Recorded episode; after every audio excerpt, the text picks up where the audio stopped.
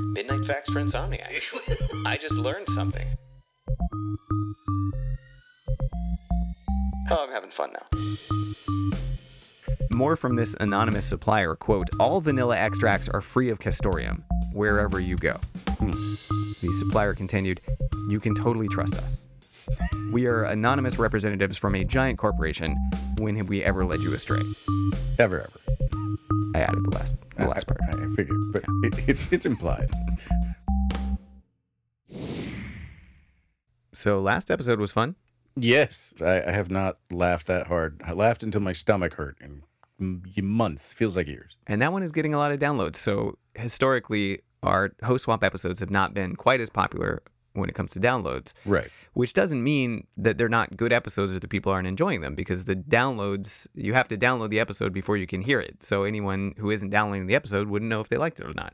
It just indicates that people are afraid of change. Yes, And they have a right to be in this case. It's, it's absolutely true. the When early we ones were changed- pretty rough. Oh boy. The last one was pretty rough, but in a fun way. Yeah, it was it was rough in the way that I'm sure you know Michelangelo's David was was rough at the beginning. Wow, that is um, ambitious, my friend. Thank you, thank you. That That's what was she our said. masterpiece of talking about dumpster fires. Yes. In some ways, I think the host swap episodes sort of capture our dynamic more, like the way we are outside of the podcast. Because first off, there's just less information in them. You're not as like going deep into this stuff, so we do a lot more fucking around. Let's be fair. I suck at research. You're I- learning. I'm just not good at it. That was my fourth one ever, and it was proof positive that I have a long way to go. So they end up being a little bit less structured. yes. And we do a lot more of just what me and you do when we're not doing one of our regular podcasts, which is sit around and just talk shit. Yes, talking massive amounts of shite, and it you know weaves around like herding drunken cats. Yes. This one, uh, a little more structured. Okay. but hopefully actually still fun. I think that this one gives us a lot of opportunity to just be ridiculous because the subject is a little bit ridiculous. Oh yes. Sort of. This is uh, common misconceptions about animals. Oh, okay. So this is like common misconceptions, Mark Schmer. Yeah. We've done animal misconceptions in the past, but we hadn't limited ourselves to that. Yeah. So maybe we could start. I'll ask you a question. Well, it's going to be obvious because, like, Okay. the obvious answer isn't the right one or it wouldn't be a misconception. Right. The the the name itself gives it away. wouldn't it be great if this episode, all, all this did was confirm everything we already know about animals? Yes. just contrary to popular belief, dogs very furry. Cats kind of assholes. Humans, absolute fuckwits. No, that we know. Yeah. Yeah. Anyway, apparently bears don't hibernate. Air. No. So instead, they experience a similar state called torpor. Oh yes. True hibernation is typically limited to small animals like chipmunks, woodchucks, and ground squirrels, which I have to admit I thought were all the same thing. Really? You're just like rodentia. Fuck them. I could not pick a ground squirrel out of a chipmunk lineup. Hmm. I would be a That's- terrible rodent crime witness. If a crime were committed by a woodchuck, I don't know what kind of crime would be. But if How it much were, wood could a woodchuck stab if a woodchuck stabbed prostitutes? so unlike torpor, hibernation is, according to all the sources I found, voluntary, Mm. which is kind of a weird thing to claim. Hmm. Because I just, how do you know that a chipmunk has decided to hibernate? I don't know. It writes a hibernation note to its friends. Yeah. It's, you know, closes its accounts. Yeah. How are you determining the level of hibernation consent? So much that animals do is uh, instinctual. And how do we know if they're like compelled to do it or if they're like, yeah, I'm ready to, I, I think I'll hibernate now. So torpor, on the other hand, is supposed to be involuntary. So I guess it's like narcolepsy. Bears are just dropping off left and right. So torpor is kind of what I always thought of as hibernation. A drop in body temperature and metabolism intended to conserve energy during lean periods. Right. Hibernation, though, is longer and usually involves multiple stretches of torpor. Quote, body temperature drops far below that of an animal in torpor, and the animal's metabolic rate is only 1% to 2% of that of the active animal. Right. So torpor is basically like short stretches of mild hibernation, and hibernation is like a long stretch of potentially many instances of torpor. Right. So, put another way, torpor is REM sleep, whereas, you know, hibernation is actually like stage six or seven or whatever sleep, like Coma. that deep, deep coma sleep. Yeah. Yeah. So you know that saying, blind as a bat? Yes. And we are using it wrong. Okay. I will give you an example of the correct usage. So, like if someone noticed an obstacle in their path and then they moved to avoid it, that person who obviously benefited from functional vision is uh, blind as a bat, So they're not blind. not blind. Bats do not have amazing vision. It's not like special vision, but they can totally see. Right. Eh, They ain't eagles, but they can see. Obviously, most bats are nocturnal. They fly around at night, so while they can see and their vision is actually best in dim light, they do rely heavily on echolocation to navigate and hunt their prey. They emit high pitched squeaks, which bounce off of surrounding objects, and they build a mental image of the terrain based on how quickly those echoes return to them. It's navigation via squeak. I really wish you could do that as as humans. Thank God humans can't echolocate. Just imagine people just walking around just being like, "Ah!" Ah! Ah! this is a terrible idea. Just Tourette's people, would finally have a point. people walking down dark alleys just shrieking. It's horrific. Oh. Awesome. This is, this is the question uh, for five hundred dollars. Uh, what is the only thing that can make humans worse than they fucking are right? now? I'll take what would make Florida make sense for 500, Alex. oh, that sounds horrid.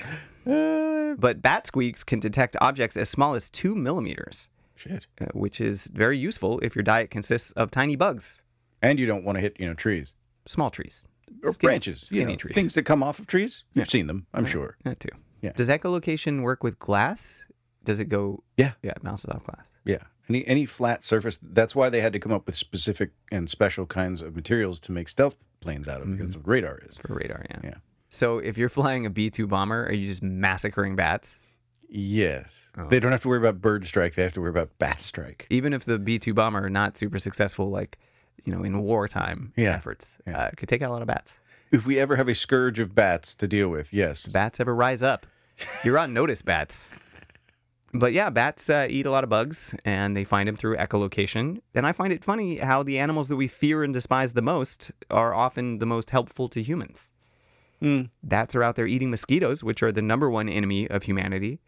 And they also eat moths, which are the number one enemy of sweaters. Yet we cast them as vampires and villains. I yeah, I love bats. I, I think of them as sky puppies. They're cute. Yeah, same with spiders. There's a spider web in the corner of my room. I'm always like, thanks, bro. Get those flies and mosquitoes. Good looking out. I can't go with you on that. And then Jody's like, get this fucking thing out. Yeah. And I always apologize to the spider as I'm taking him out. I'm so- I'm like, sorry, it wasn't me. It was... She fears that which she does not understand. I, I think she understands it. I think she's just right up there with me, which is if they never bit humans, I think we would be fine. But since they're creepy looking and they bite humans on occasion, that's enough. Daddy Longlegs is not going to bite a human. But Daddy Longlegs, all they're going to do is clear out the flies, Yeah. And crawl on you in the middle of the night and, and feel creepy. maybe crawl in your mouth. And then you had a snack that you didn't even know about protein. Once again, Spider Bro just throwing himself on the pyre for humanity. That is a sacrifice, it's a noble sacrifice. Yes. Also, bats are unique in a number of cool ways. Uh, first, they're the only mammals that can fly. They're our closest flying relative, technically. Not a close relative at all, but closer than creepy ass dinosaur birds. Birds are fucking weird. Yeah, they are. Birds aren't real, bro. Many bats, on the other hand, are freaking adorable, as you mentioned. In fact, fruit bats are also known as flying foxes. And you should pause this episode and Google them post haste. Yes. And and die of cuteness before you die of corona. They are huge for bats. They can weigh up to four pounds, and they're among the only species other than humans known to regularly engage in oral sex. Okay. Fruit bats also help spread and disperse fruit tree seeds, so they're doing the Lord's work. They're killing bugs and creating food and just generally making the world a better place. Yeah. And blowing each other, it's what's nothing wrong with that. In fact, I would say based on that checklist of awesome, bats are better than humans. It's a, it's a low bar. I mean, yeah. Bats can also be super tiny. Did you know this? Hog nosed bats are the size of a large bumblebee. What? They're not quite as cute as flying foxes. I don't know if you caught the name. Yeah. uh, hog-nosed. It's apt. Mm, yeah. Okay, that's unfortunate. They look very evil. They have the like stereotypical kind of smush-faced, like creepy bat look. I love tiny evil things. Yeah, like the the the Satan gecko. Yeah, Yeah. yeah, yeah. Bow to me, pathetic human, or I shall nibble your earlobe in the most adorable possible way. Bow to me, human. Yes, no, stop petting me. What are you doing? you bastard, you will pay for this. No, I don't want to sip. Yes, I want my sippy cup. I think we we need to collectively get over our dumbass fear of bats. Bats are pretty amazing. They don't really do. Any, I mean, you know, COVID, but whatever. Even if COVID was the result of people caging and eating bats, the bats are not to blame.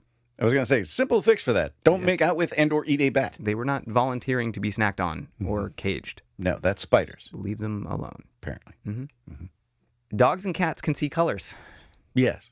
They have more rods in their eyes than we do, which gives them superior night vision, and rods are not associated with color, but they have fewer cones, and it's really not as simple as that makes it sound, but the upshot is that dogs and cats' optical anatomy allows them to see a very limited color spectrum, but they definitely can see color. Yes. Also, cats apparently experience common colors very differently than we do. From a Business Insider article, quote, for cats, there's a debate as to whether blues and grays are the norms or whether it's the same yellow based spectrum that dogs see, just with less saturation and richness of color. Uh, reds and pinks may appear more green to cats, while purple may look like another shade of blue. The article continues, uh, or maybe not. we have, we don't fucking know. Anyway. Because they're fucking cats. I love that they just just reds and pinks may appear more green. Purple might look like another shade of blue. We know nothing. We took your money and we didn't Yeah. do any studying. We don't fucking know. We may have received a public grant for this research. Speaking of animal color misconceptions, bulls do not get angry when they see the color red. no, we covered this in the Can You Do Cow Tipping? Correct. Humans have cones in our eyes that allow us to view red, blue, and green, and the melding of those colors in different quantities allow us to see all the colors of the rainbow. But bulls, and in fact all ungulates or undulates, no, it wouldn't be undulates. Although I wish it fucking were. we now have jellyfish and undulating bovine. Yeah. All ungulates, animals with hooves, are ungulates. They have dichromatic eyes. So they have cones that can perceive green and blue, but they lack the ones that would allow them to see red. So the bull isn't charging because the guy is waving a red cape, as we have established. It's more because the guy is antagonizing the bull and also stabbing him with swords. Right. Or just waving something in general at something that weighs 800 pounds and has got more testosterone than you ever will. Yeah, it turns out that bulls do not like being mocked and stabbed. My extensive research has revealed that no one enjoys being viciously poked, it turns out. yeah. No. Bullfighters also choose those specific bulls for their aggressiveness, so they're more likely to attack something that they see waving or you know mocking them. They're they're ornery. Oh, Right. Well, the promoters of the bullfight select those bulls. The bullfighters probably would have different criteria. if they- I want the one with the cross eyes and the. I don't know why my bullfighter is French, but he is. Uh, I want the cross eyed one with the limp. Ooh, yes. And the one without one hoof. Perfect. Now I'm German. I don't know why. Next misconception: Yes. owls cannot spin their heads all the way around, No. but they can turn their heads up to 270 degrees, which that's pretty far. I mean, you were so close. Not a full Linda Blair. No. Mm, but more than half a Blair. So when humans twist our heads, we constrict the blood vessels in our necks, which can cut off blood flow to the brain. Uh, quick rotations of the head can cause the vessels to tear or rupture, resulting in embolisms. Yes. Not to mention the whole, you know, tearing of the actual spinal column, which would be bad. Yeah. According to neuroradiologist Dr. Philip Goyod, uh, mm, yep. Uh, until now, I don't know how to. Uh, quote, until now, brain imaging specialists like me who deal with human injuries caused by trauma to arteries in the head and neck have always been puzzled as to why rapid twisting head movements did not leave thousands of owls lying dead on the forest floor from stroke. This guy sounds like he thinks about this a little too often. Morbid imagery from Seriously. Dr. Philip. I'm going with Dr. Philip. And Dr. Philip, yeah, he, he he seems like he actually has it out for for owls, but on the under. I feel like Dr. Philip has a freezer full of dead owls. So, to solve this mystery, researchers injected dye into a bunch of dead owl necks and then, quote, manually turned the birds' heads to trace the blood flow. Yeah, that sounds not Frankensteinian. Cool. Like a job for Dr. Philip. Yeah. So, what they found is that owls have reservoirs at the base of their necks that expand when their heads turn and fill with blood. And meanwhile, they have tiny holes in the bones of the vertebrae with air pockets that cushion the artery so that it doesn't become constricted. So they have reserve blood tanks in their neck. Mystery solved. Uh, Another million dollar grant well spent. Yeah. Just what did you do today? I twisted inky owl necks. thank you, Dr. Philip. I wondered why we keep having these sessions, but it's all making sense now. Next misconception. Oh yes. Conventional wisdom has always held that penguins, especially Gentoo penguins, are monogamous. For instance, long term penguin couple Coco and Gossamer, two lovebirds who are not actually lovebirds, they are a couple of Gentoo uh, life partners, and they are among the star attractions at the Loveland Living Planet Aquarium. Hmm. But in 2018, fans of avian romance were horrified when genetic testing revealed that two of Gossamer's chicks had actually been fathered by Rhodo, the male half of another supposedly monogamous penguin duo. Hmm. I'm going to show restraint and avoid any jokes about Roto Rooter. You should be proud of me. Restraint failed. So it turns out that penguins creep. so I creep. Yeah. They're down with OPP, Oh. other people's penguins. Who down with OPP? All ladies. You know, All the penguins of various genders, it doesn't quite work out when you even make the it- non binary. Yes, non-binary penguins are in there too. I guess that's why they didn't include that in the raps. It's Yeah. a little clumsy. Needs work. And penguins are super sneaky about their creeping because we wouldn't have known if not for that DNA test, Maury Povich style. Yeah, and I mean, you know, for the fact that no one can tell penguins apart, so like even they can't. Next, misconception. So I don't know if you've heard this, but I was led to believe that makers of vanilla flavored foods often use extract of beaver butt rather than actual vanilla beans. Have you heard about this? I'm I'm sorry. Could you say that again? You didn't know about this. no. Oh, okay. I mean, I think you've said something about this in like a previous episode, but I, I must have blacked it out because that's not something I want to think about. well, in that case, you will be relieved to learn that the rumor regarding extract from the anal glands of beavers is wrong on many levels. First, the substance in question, castoreum, is not extruded from anal glands. It doesn't come from glands at all, though a beaver's so called castor sacs are located near the animal's anus. And while castoreum was used for many years as a flavoring, uh, number one, it isn't actually a substitute for vanilla or strawberry flavoring. It wouldn't be used specifically to replace one of those. It is a flavor enhancer with a musky, leathery aroma that was used extensively in cigarettes and as the base note in perfumes. Uh, but two, there's pretty much zero chance you're eating beaver booty, even if you wanted to, because it is super expensive. Really? According to Snopes, quote, depending upon as scarce a substance as castoreum to flavor the ice cream and candy found on store shelves would create nationwide shortages of those items and drive up their prices beyond the reach of all but the wealthiest consumers. Okay. See, you done fucked up now because now I want beaver ice cream. I want beaver ass ice cream. I want to know what that tastes like. I'm sure you can get some. It's just very expensive. So it is a real flavoring and it can taste similar to vanilla, although again, they wouldn't just use it in place of vanilla. They would use it to enhance other flavors in a vanilla y way. And it's it apparently tastes very like kind of smoky and leathery. It's got this like complex scent that enhances vanilla and strawberry and other sweet flavors. So you could get some beaver butt ice cream if you were willing to pay for it and, you know, willing to eat a beaver butt. You don't know about my Sundays, man. We don't king shame. But hey, that's not to say that manufacturers couldn't use it. Uh, the FDA has determined that it's safe for human consumption, and technically it could be included as one of the generic, quote, natural ingredients in your food without being specified. So while beaver butt is currently too fancy to be included in your ice cream, there might be other butts that are more cost effective. We don't know what else is in those natural ingredients. They don't have to tell you. So if you if you like your free range hippie ice cream that much, just don't think about what might have gone into it. Yeah. Yeah, you could But- be getting platypi cream in there. But regardless, you can stop worrying about consuming extract of furry beaver butthole.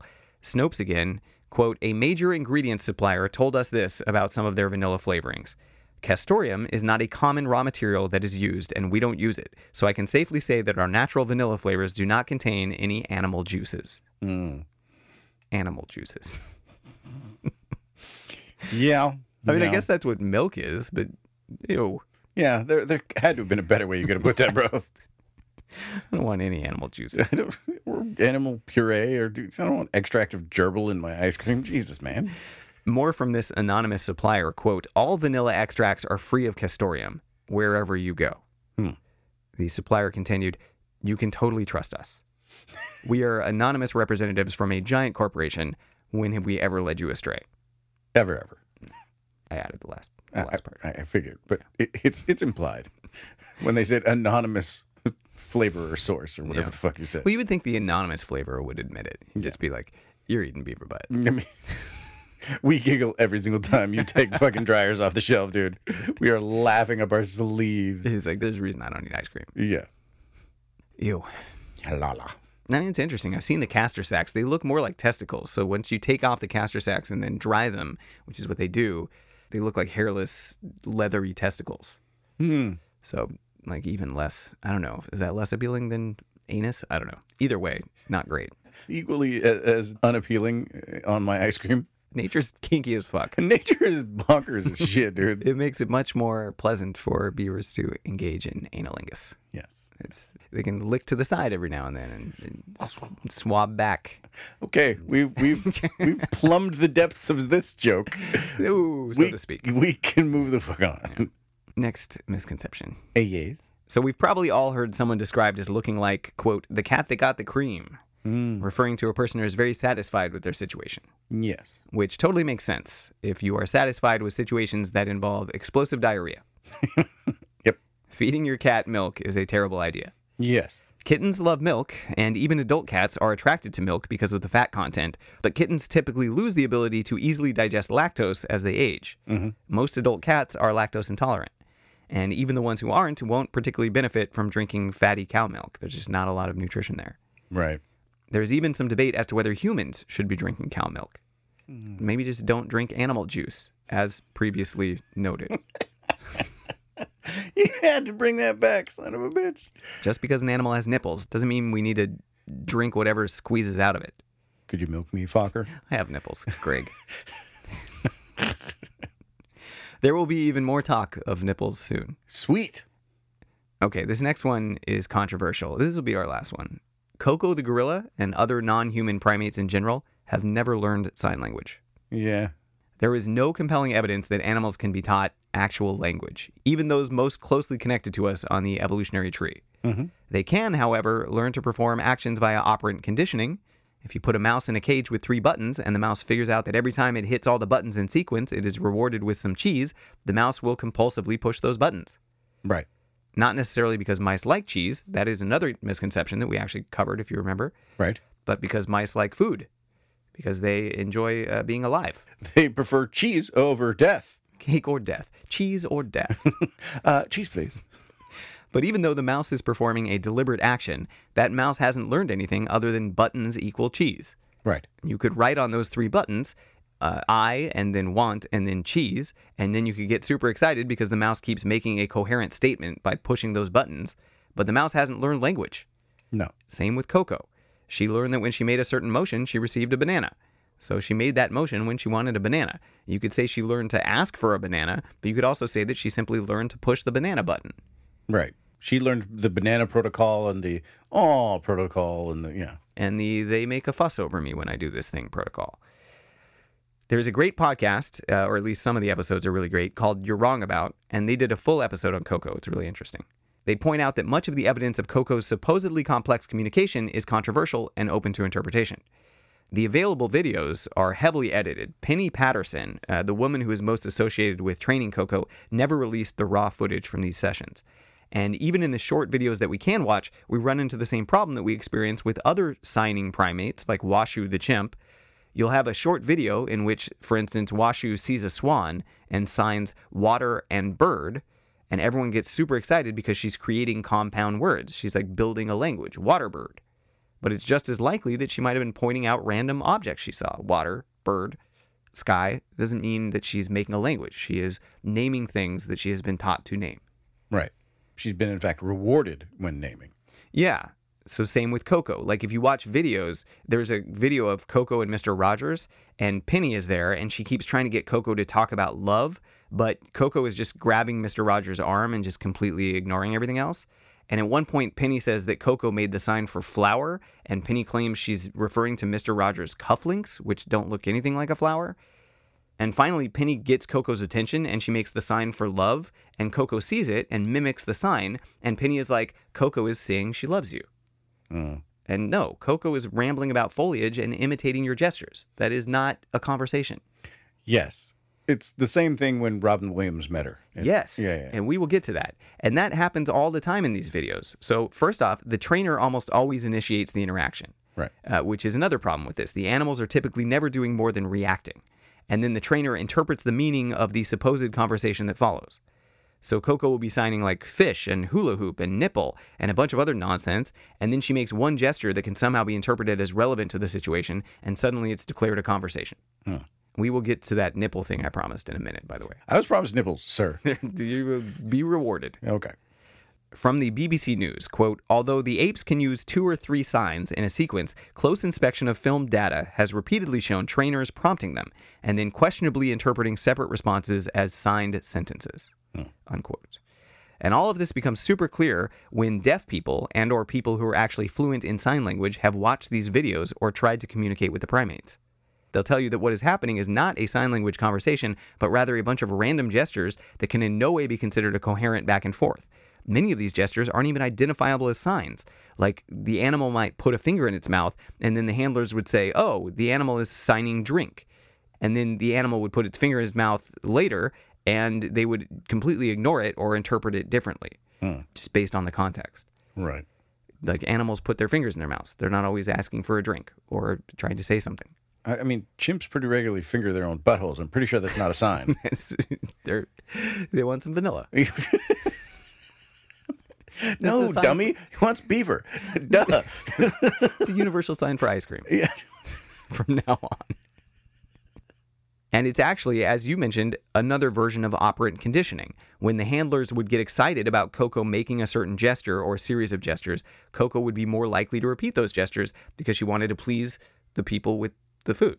Right. And the shelter. Again, survival. Yeah. And this is what animals and especially dogs are great at this. Dogs will learn that if they do a certain thing and you like it, they'll keep doing that thing. It's just training. You're just training Coco. Yeah. Some of the claims about Coco were batshit ridiculous. And this is where it all really breaks down. So you mentioned the Robin Williams thing. What do you know about Coco and Robin Williams? Well, I, I watched the well because there's the only version that you have access to is the heavily edited one, and it's basically like he and the gorilla interacted. The gorilla, I- I think, like you know, petted his chest hair, like pinched at his nipple or something like that. Like he- she did. This is a nipple thing, yeah. We're still getting there. Okay, I- I'm gonna insert nipples at some point if I don't get my damn nipples. But anyway, That, uh, please don't say you're going to insert. your I'm nipples. inserting nipples. I'm gonna keep my mouth shut, literally and figuratively. But yeah, I mean they they had an interaction. He looked blown away by just being in a room with a gorilla, which so would I. Like huge, smelly, but noticeably human esque animal. and intelligent. I mean, they are smart. Yeah. That- Just because they're not communicating the way that we think of as standard communication doesn't mean they're not able to interact with you. Yeah. He definitely did say, as I recall, like that was amazing or whatever. Oh yeah. Well, I mean, everyone wanted to be on board with. We all wanted to believe that Coco could talk. Yeah. Why would we not want to believe that? I want to believe that maybe they just didn't do a good job of teaching Coco, and maybe the next monkey will be able. Coco wasn't a monkey, but ape will be able to actually communicate. Right. So this was from the official website of coco.org. Quote, when Coco heard of Robin's passing in 2014, she became very sad. Sure it did. First, I like that they don't say, like, when we told Coco about Robin's passing. Like, she just overheard it from some buddies at the bar. Yeah, she she was eavesdropping on the other trainers uh, while they were sitting around having a mournful cup of Robin Williams is dead, and uh, yeah, she was like, "Moo." And then we have to address the logistical and ethical questions here.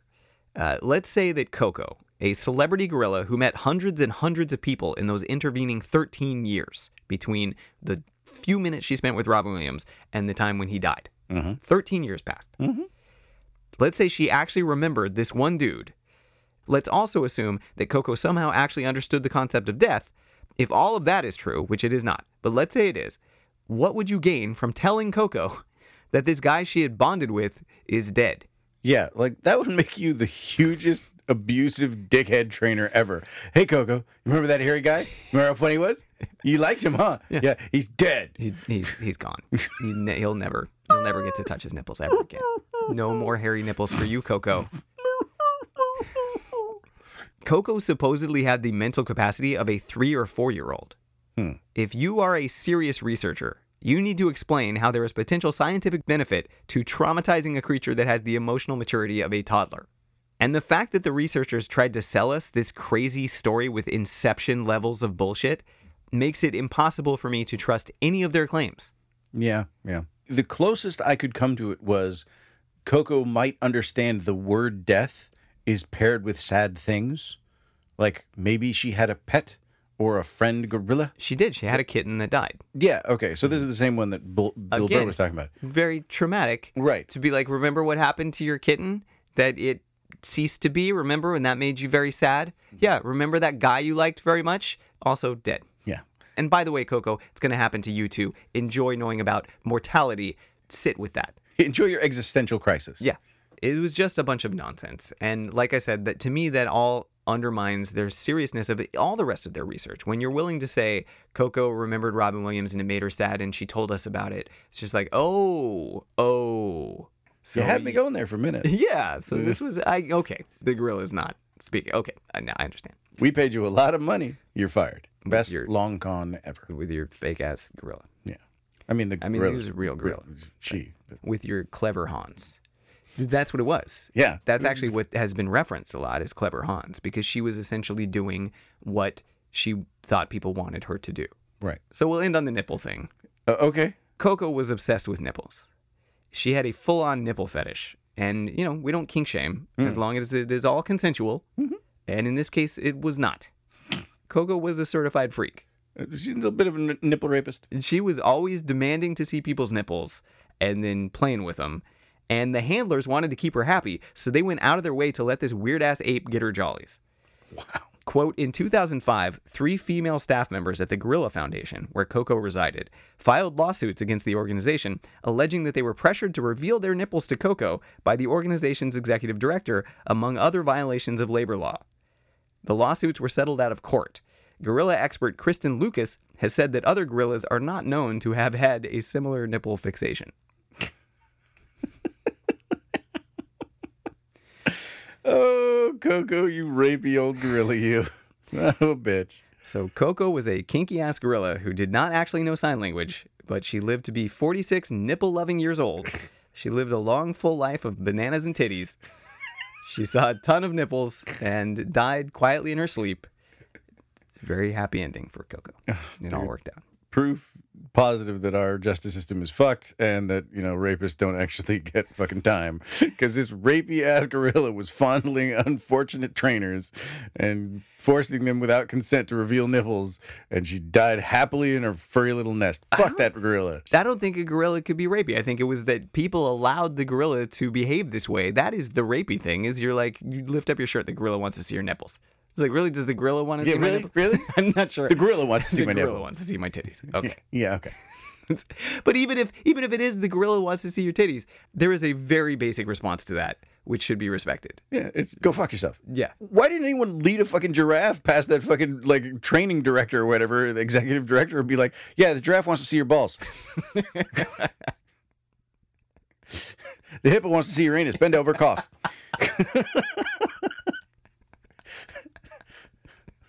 this is a great idea for like if you're just a fucking freak, you can be like, my cat really wants to see your vagina. it's not. My pussy wants to meet your pussy. I'm sorry, it's not. There's nothing I can do. It's, you you know what? You can see from its expression. It's I mean, you, we can't force you, but it would be very rude. It would be rude extremely. to the cat. You'd be the first. You'd honestly be the first who didn't comply. It's, so fucked up. oh god. All right. Well, I'm really happy we ended on that note.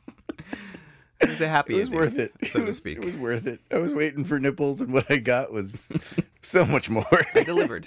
you did. You did. All right, Miffy, insomniacs of all shapes, sizes, and apparently species. All the various flavors of glands Yes. out in the insomniac. Num num num num num. masses. Yes. Uh, please, we would really love it if you would leave a review somewhere, but definitely please tell a friend, uh, learn smoke signals, live on a mountain. We don't really care. Just help us out. Don't forget about merch. It's been a while, but we have a Oh, that's right. bunch of cool merch, and we just haven't mentioned it lately. And the fact is, like, the merch is a great way to rep the show. Be a human billboard for us, please. Please. We want to exploit you in all Always. possible ways. I mean, was that ever a question? Show Duncan your balls. This Shane wants to see your kneecaps. Show him your kneecaps. Anyway, on that note, and forever after, Knowledge is power. sleep is overrated.